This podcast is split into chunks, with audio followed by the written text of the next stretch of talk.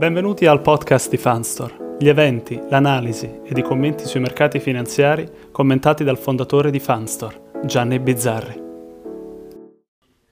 Allora, iniziando con le notizie mediche, nella giornata di oggi c'è stato un netto di ingressi nelle terapie intensive in tutta Italia di 18 persone. Questo vuol dire che piano piano eh, gli eh, ospedali stanno cominciando ad avere più eh, letti disponibili, soprattutto tutti gli interventi per creare dei nuovi letti disponibili eh, avranno un effetto positivo nel contrasto a questa malattia.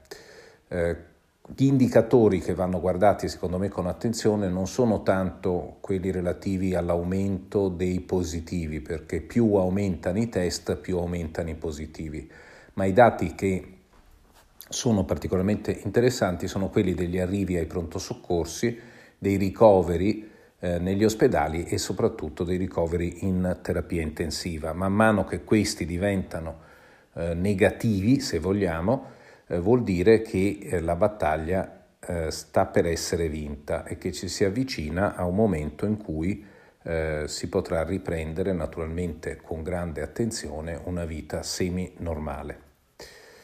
Eh, per quanto riguarda le notizie internazionali, eh, ci sono nuove misure di lockdown in una provincia cinese e a Hong Kong. Questo è il discorso del coronavirus di ritorno a cui dovremo stare molto attenti. Il governatore dello Stato di New York, Cuomo, prevede un picco per gli Stati Uniti a fine aprile. Eh, anche negli Stati Uniti, dove il numero di positivi sta aumentando con grande velocità, eh, il numero che dobbiamo guardare è il numero dei morti e la percentuale numeri, del numero dei morti è sicuramente al momento inferiore a quella che si registra in Italia o in Spagna. Per quanto riguarda gli interventi pubblici, ci si avvicina a un compromesso in Europa con un mix di politiche diverse dall'ipotesi Eurobond. Quindi si dovrebbe utilizzare, come detto nei giorni scorsi, l'ESM con un'unica condizionalità, quella di usare i fondi per fare fronte a Covid-19, il fondo SURE per sussidi di disoccupazione finanziato con 100 miliardi di emissioni di bond della Commissione europea. Questo è il fondo annunciato dalla von der Leyen e mi sembra una idea eccezionale perché permette di finanziare le casse integrazioni dei vari paesi. E poi un aumento di capitale per la BEI, anche questo lo avevamo un po' anticipato nei giorni scorsi, che potrà così aumentare i finanziamenti europei per 250 miliardi. Quindi si prevede a breve un qualche tipo di intervento. Per quanto riguarda invece l'intervento che era stato ipotizzato dai francesi, cioè quello della creazione di un fondo che duri dieci anni sostanzialmente per l'emergenza coronavirus, eh, la parte interessante è vedere come loro prevedono il rimborso del fondo dopo dieci anni. Ebbene, lo prevedono attraverso una tassa di solidarietà, il che vuol dire che, per vedere un po' nel futuro, tutti quanti saremo in un modo o nell'altro chiamati a ripagare i soldi che abbiamo dovuto spendere per l'emergenza coronavirus, sia che ce li abbiano dati eh, gli altri o che li abbia autonomamente erogati il governo italiano eh, attraverso delle tasse, una maggiore quantità di tasse probabilmente patrimoniali e ci si domanda a questo punto se non valga la pena che questa patrimoniale o questa tassa di solidarietà sia in qualche modo anticipata in modo da chiedere meno all'Europa. Per quanto riguarda gli andamenti macroeconomici, eh, ci sono state 6,6 milioni di richieste di sussidi di disoccupazione, record storico ovviamente negli Stati Uniti, è un dato settimanale, la settimana scorsa erano state di circa 3,3 milioni. Eh, anche in Spagna sono stati richiesti 300.000 sussidi di disoccupazione. Il governo tedesco stima una recessione di oltre il 5% per il 2020. Praticamente ipotizzano due mesi più o meno di due o tre mesi di fermo. L'attività industriale cinese invece recupera ed è a meno 10% rispetto all'inizio dell'anno, i consumi cinesi sono invece ancora sotto del 30% rispetto all'inizio dell'anno, però ricordiamoci che a febbraio erano sotto del 70%, quindi una cifra molto eh, più importante. Eh, c'è stato oggi un tweet di Trump dopo aver incontrato tutti i magnati del petrolio americano, i CEO delle varie grandi società, le major americane del petrolio, in cui ha eh, detto che a breve ci sarà un, un accordo fra Arabia Saudita e Russia e che e da quel momento il prezzo del petrolio è schizzato eh, alle stelle, è salito del 30%.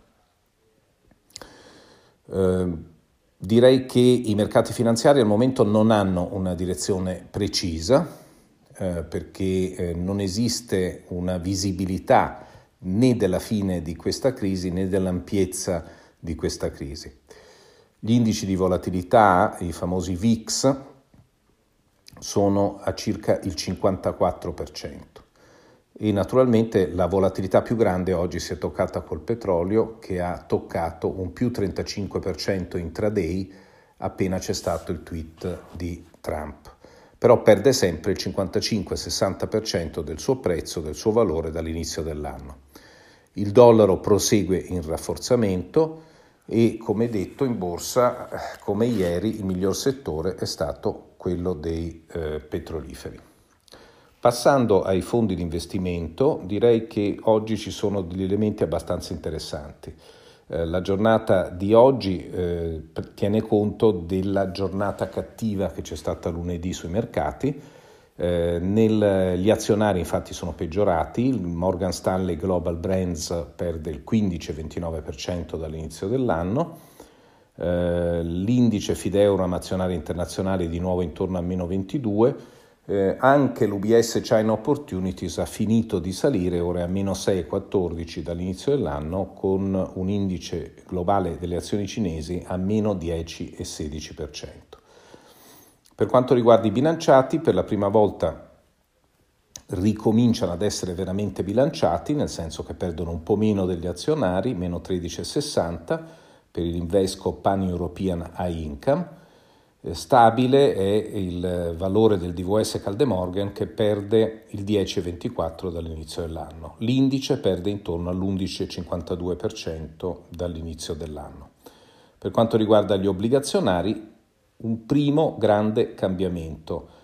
Eh, gli high yields hanno recuperato molto e eh, il trade needle European High Yield perde l'11,35%, quindi a questo punto perde quasi 4 punti in meno rispetto al fondo, ai fondi azionari, al migliore fondo azionario e questo eh, dimostra il fatto che sta ritornando un pochino di tranquillità e che probabilmente anche il fatto che sia andata a buon fine l'emissione della Carnival, l'emissione obbligazionaria della Carnival, ha stabilizzato un pochino il mercato.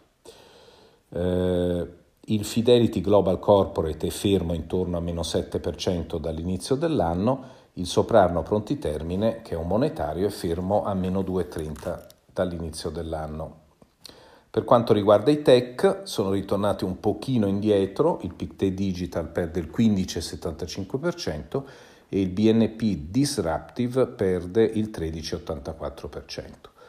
Nel mondo relative, ottima performance del soprano relative che perde solamente il 4,53% dall'inizio dell'anno. Quindi direi che comincia a muoversi qualcosa, eh, soprattutto a livello di yield, che eh, stanno migliorando la loro performance relative dall'inizio dell'anno. Grazie.